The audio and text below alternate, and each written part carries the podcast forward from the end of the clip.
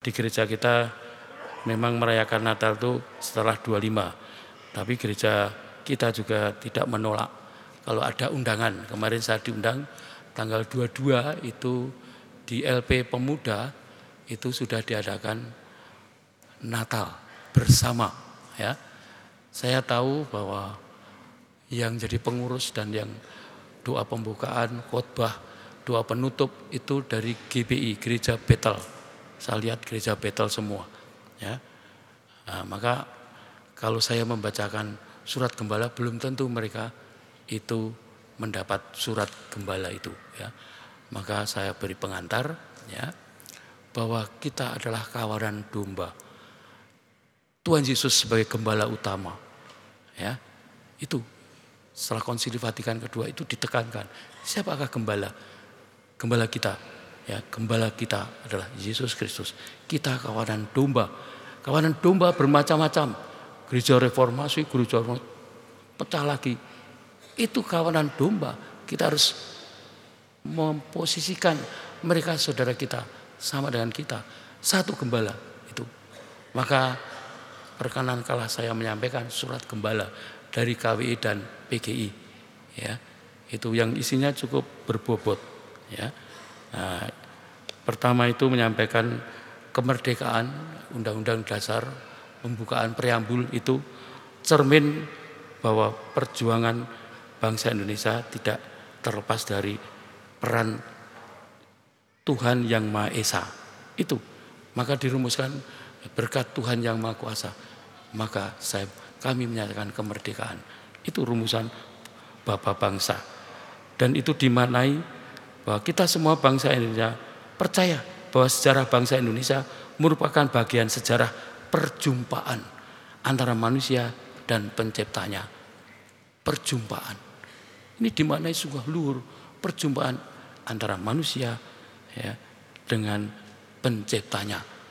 Ya. Ini sungguh religius Bapak Bangsa kita itu.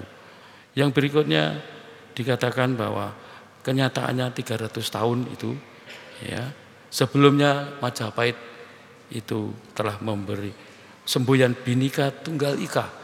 Namun karena penjajah supaya bisa bertahan, ya, tidak ada yang bergolak, maka politik divide et impera, ya, itu sungguh dipraktekkan dalam bangsa kita sehingga lama sekali mereka punya kesadaran, dan setelah punya kesadaran, nah itu akhirnya mereka berani, ya, menyatakan bahwa walaupun kita aneka tapi kita tetap satu, Bhinneka Tunggal Ika, ya, dihidupkan kembali semboyan Majapahit itu, ya, dan akhirnya, ya, masuk pada pesan Yohanes yang jadi acuan tema Natal itu hidup sebagai sahabat bagi semua orang, itu dari Yohanes 15 ayat 14. Ya. Di sana disebutkan bahwa dalam pembukaan Injil Yohanes, firman Allah telah menjadi manusia, tinggal di antara kita. Itu preambul atau pembukaan Injil Yohanes. Di situ diartikan penjelmaan Allah menjadi manusia merupakan prinsip yang amat hakiki dalam memaknai perjumpaan manusia dengan Tuhan dan sejarah. Ini, ya, kembali istilah perjumpaan antara manusia dan Tuhannya. Itu dalam Injil Yohanes dengan pembukaan firman telah menjadi manusia. Dan juga disampaikan ciri khas, ya, Injil Yohanes itu perlawanan gelap dan terang. Gelap itu ditandai sikap kebencian, kekerasan. Maka masa Natal, ya, kita diajak kesempatan bagaimana menyambut, menghayati kehadiran Tuhan, ya, mengubah kegelapan menjadi terang, kebencian jadi kasih, ya, menerima perbedaan dan sikap saling menghormati. Itu pesannya. Dan berikutnya kita menyadari bahwa agama kita, Kristiani, itu lahir dari agama Yahudi, lahir dari rahim agama Yahudi. Di satu sisi, ya, pemimpin agama mengucilkan saudara-saudara mereka sendiri menjadi pengikut Kristus. Buktinya ketika penyembuhan orang buta yang dikeluarkan dari sinagoga Itu buktinya. Ya. Dan di sisi lain ada tanda-tanda yang menyeratkan bahwa komunitas Kristiani kerap kali menghadapi perselisihan dalam hal identitas diri yang membahagiakan persatuan. Maka Yesus senantiasa berdoa agar bersatu itu. Ya. Dan akhirnya supaya kita menjaga bersatu, kita meneladan Tuhan Yesus, yaitu Tuhan Yesus mau mempunyai sikap kerendahan hati dalam pelayanannya tanpa batas. Di sana disebutkan bahwa Yesus merendahkan diri dengan membasuh kaki para murid, memperlakukan mereka praktek cinta kasih sebagai sahabatnya. Relasinya antara guru murid, antara tuan dan hamba mengundang jarak kesenjangan, diubah jadi relasi timbal balik, mengangkat harkat martabat manusia. Itulah poin-poin yang disampaikan dalam surat Gembala. Walaupun ini tepat nanti Natal, tapi toh ini penting sekali ya, bahwa akhirnya dalam surat itu kita diajak jangan hanya sekedar wacana sahabat-sahabat, tapi prakteknya itu. Maka drama yang ditampilkan dalam Natal itu sungguh menyentuh. Ya, diinspirasikan dalam Matius 25. Ayat 3641, ya, pengadilan terakhir itu.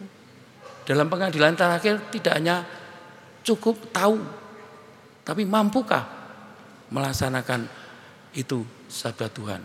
Bila aku haus, kau memberi aku minum.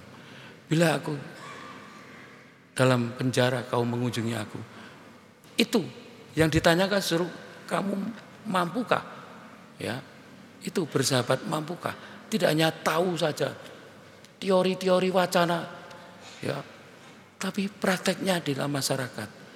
Maka drama itu menampilkan yaitu kelahiran Yesus, ya, bermacam-macam sikap termasuk Herodes tampilkan dengan baik. Ya, itu sungguh. Dan akhirnya pesannya perjumpaan dengan Yesus yaitu perjumpaan orang yang miskin, orang yang terlantar, orang yang nasibnya tidak baik. Itulah Yesus. Bagus sekali ya. Sutradaranya jelas jenius, cerdas. Pelakunya wah hebat-hebat dengan penuh penghayatan. Nah, itulah sungguh memberi inspiratif. Maka saya puji ya, kita sudah mencoba jangan hanya wacana saja. Tapi dalam visualisasi dalam Natal itu sungguh menyentuh. Itulah pengalaman saya. Malah saudara sekalian, untuk menyambut Natal tinggal beberapa hari ya. Senin, Selasa, Rabu. Tinggal 2 hari. Ya, kita sudah dibekali bermacam-macam permenungan tokoh Yosef yang tadi panjang lebar saya sampaikan, dan juga beberapa yang lain. Kemuliaan kepada Bapa, Putra dan Roh Kudus seperti pada permulaan, sekarang, selalu, dan sepanjang masa. Amin.